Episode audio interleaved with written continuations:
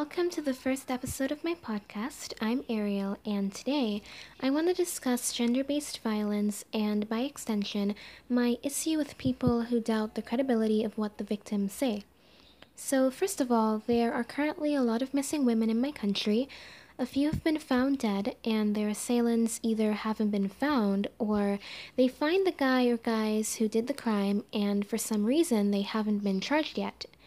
And obviously, since this is a really, really serious issue, a lot of citizens have taken to social media to basically do one of two things, which is A, share their condolences for those who have died and voice their frustration at the unsuccessful investigations of the hundreds of missing women who could be dead or alive, we really don't know. And then there is the other end of the opinion spectrum, which basically entails the insensitive, uneducated people who comment really thoughtless things. You know, they say stuff like, oh, those girls weren't kidnapped, they ran away on their own volition. And unfortunately, some people are actually bringing the topic of race and ethnicity into this whole gender based violence thing. And they're saying that the police shouldn't take some of the missing person cases seriously, depending on the race of the woman, because they think she probably ran off with a man purely because of stereotypes. So it's almost like if you're of this race, it's expected that you would do something like that, and you're not really missing. So the police apparently shouldn't waste their time. I'm not going to dwell on ignorant mentalities such as that one, but I just wanted to kind of give you guys a bit of insight as to some people's train of thought. But anyway, this episode is actually dedicated to every woman who has suffered at the hands of a man, and no, I'm not going to spend the next few minutes tearing down men. I think we can all agree that there are relatively decent men in our society, but sometimes it's a bit hard to look beyond the men whose mentalities are just downright alarming. Although, what I will say is that us ladies deserve the world and nothing less. We should not allow ourselves to settle for men who mistreat us and hurt us. That's not what we're here on this earth for, and just to keep things equal, men were not put on the earth to serve us, but we deserve their respect, and that's literally just the bare minimum. It's interesting that a lot of men don't respect women simply because of our gender. They see us as inferior to them, and so we're apparently unworthy of their respect. So, um, allow me to just ask one thing why should we have respect for men? As I said before, a lot of them don't respect us because we're women, so what does it mean to be a man? What do men of today's society represent? What is the nature of a man? Is it something we as women should respect? And my answer is, to a certain extent, yes. I respect everyone as a human being first and foremost. It is because I respect all humans that I don't violate their personal rights and I don't seek to deprive anyone of those rights. But when it comes to people's character, which obviously goes deeper than the surface level aspect of gender, that's where people either have my limited basic respect as a human because of their poor character, or they gain my unlimited utmost respect due to their good character. I think that's a very unbiased and fair point of view. Um, you know, in the face of tragedy, more specifically, tragedy that has to do with men killing women, people often question why the man felt the need to do something like that, because obviously, not every case is the same. We have pedophiles who rape and kill young female children. Um, pedophilia is a mental illness, so we can just put that in the whole mental illness category. We also have husbands who kill their wives because of their infidelity, or one day they just get really upset. We have men who feel more powerful abusing women because it gives them an ego boost. And then we have men who just downright hate women. But essentially, what I'm trying to say is that if you've ever been abused by a man or you know someone who was unfortunately murdered by a man, I'm just here to say that it was not anything personal, regardless of if the man knew the woman whom he killed. And when I say the abuse or the killing wasn't personal, I really just mean that no matter what the man claims the woman did to trigger him to kill her, it is not her fault. If she cheated on him, for example, and he felt the need to kill her because of that, it still isn't her fault. And I say that because I think there has to be an underlying issue with the man that would make him even consider going that far. There is something deep down that is the cause of his anger issues. He did not kill the woman because of what she did. He killed the woman because of something dark that's already in him, and it was just waiting for an opportunity to manifest itself externally. And that external manifestation would obviously be the physical acts of killing or abusing the woman. So, therefore, whatever the man says the woman did, to justify his cruel actions, I believe that what she did simply provided the opportunity for something in him to finally present itself. And that inner something is the real reason why he inflicted pain on the woman. Think about it. How many times do people get you angry? Maybe a lot, but do you physically hurt them? We have, or at least we are all supposed to have, inner inhibitions, which basically means that when an external stimuli triggers an emotion of anger or rage, we don't just physically attack the other person. We need inner inhibitions because when we don't have them or something in our life causes us to eradicate those inhibitions, we would let our anger get the best of us and hurt people. And when that happens, we can't just say, oh, I did this because this person got me upset no, the real reason why we would hurt people is because we don't have inhibitions and we don't have control over ourselves. Now, what causes people to not have control or to not even want to have control? Let's take a look at the men who blatantly hate women.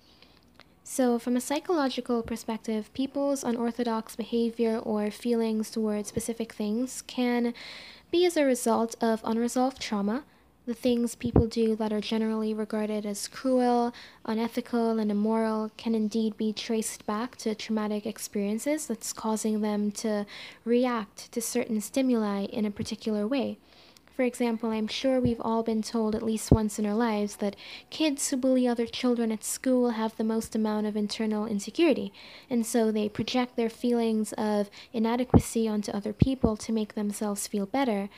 And also, another common opinion as it pertains to bullies is that they're possibly being abused at home themselves. Their freedom, personal rights, and sense of worth are torn away from them on a daily basis because of their abuser. And since they're unable to stand up to the authoritative figure in the house who's bullying them, they decide to use school as their literal playing field um, to take out their anger at their abuser onto innocent kids. I genuinely believe that life experiences shape us. They influence our character, our values, and morals, and unfortunately, there only needs to be one negative experience with something or someone that causes us to direct our hatred towards everything or everyone who falls into that particular group. And obviously, this isn't the case for everyone, but it is for some. And so, when all those issues and trauma, as well as the pain that's derived from the trauma, isn't dealt with, a person will begin to fester their vendetta, and sometimes it's only a matter of time before they do something drastic. Um, I know we often find it hard to believe that some persons who are usually happy, caring, and generally depicted as good people in society can commit some of the most gruesome crimes, we doubt that a friendly, respected person who has the perfect life could even think of killing someone in cold blood or raping them. We tell ourselves that it doesn't make any sense. We convince ourselves that such a crime doesn't sound like something this person is capable of doing. But that's where we're wrong. We truly don't know what anyone is going through, and we all have our baggage. And some people, regardless of if you think they're happy all the time, have experienced traumatic things which have ultimately messed with their head. And of course, as we all know, mental illnesses can indeed develop after traumatic incidents. Mental illnesses aren't always something you're born with. Sociopaths, for example, are made. They are products of their particular environments, and obviously, such environments would have to be very abusive, toxic, unsafe, and overall mentally taxing and strenuous for sociopathy to develop. And Um, the bottom line is that we honestly don't know what anyone is capable of. A lot of people are great at hiding their dark sides, and therefore they're not very susceptible to being slandered when they're accused of certain things. People defend these individuals because they're men of God, charitable, and perhaps they've had first hand positive experiences with the person. But how much do you really know about them? Are you seriously willing to take everyone you meet at face value? There is more to people than what meets the eye. It's heartbreaking that rape, rape victims, kids who are abused, and victims of domestic violence are often called liars because people can't see the person being accused in a negative light. People choose to side with a potential rapist over a potential liar, and that's not okay. I seriously think the human race can do so much better, and we should also think a lot better. So, this is for the ladies who are currently in relationships that are abusive or you're beginning to suspect abuse in the near future. Listen up, we are not rehabilitation centers for men. Most of the time, when we try to fix men who haven't sought professional help for their problems, we end up walking away from the relationship needing therapy ourselves. It's a million times better to walk away before things get really bad I promise you it's so much more rewarding to leave than to stay with him because you're eventually gonna suffer abuse. And no, even if you stay, it's still not going to be your fault why he's abusing you. The reason why, as I said earlier, is because of an underlying issue with him However, please don't provide him the opportunity to abuse you because that's what you would be guilty of. You would be guilty of staying with him, you would be guilty of subjecting yourself to abuse, and ultimately, you would be guilty of giving him the opportunity to hurt you, even though the reason why he abuses you isn't your fault. Also, in regards to women who are raped and killed by men whom they don't even know, I'm only going to say this once it doesn't matter what they wear, what their body type is, or the location they were in. None of those things are responsible for them getting raped. None of those things provided an opportunity for the man to violate them. Do you want to know what truly gave him the opportunity? Simply the fact that she is a woman. It's the only thing she's guilty of. It's the only thing that makes her susceptible to being raped, not how short her skirt is.